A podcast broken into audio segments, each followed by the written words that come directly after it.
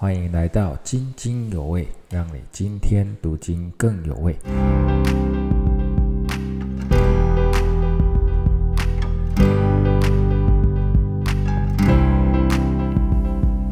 家人们平安，今天是美好的除夕夜，我们一起来看《约翰一书》五章六到八节。当时教会正受到诺斯底主义这个异端的影响。诺斯底认为知识才是得救的要件，比信心跟行为都重要。物质是邪恶的，灵界是善良的。上帝绝不会成为肉身。他们只接受耶稣受洗的时候，基督是个灵降到耶稣身上，但基督这个灵在耶稣死前就离开耶稣了。他们不接受耶稣也是借着血死而复活的见证。在以色列，为了证实所见证的确实性，是需要三个人的证词哦。所以，作者使徒约翰用圣灵、水跟血三个方面去见证耶稣基督。第一个，圣灵，神的灵为真理做见证，证明耶稣基督是神，是世人唯一的救主。第二个，水的见证，这是指耶稣受洗的时候所发生的事。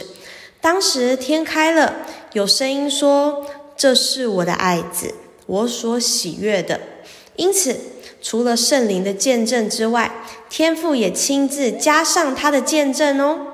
第三个，血的见证，主耶稣在十字架上为自己做见证，证明他是神的儿子，没有人将他的生命夺去，是他甘愿舍弃的。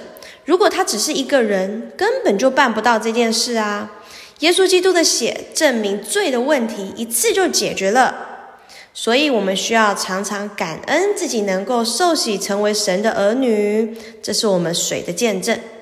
也需要每天检视自己是否有让我们的老我死去，持续谦卑的更新自己，这是我们血的见证。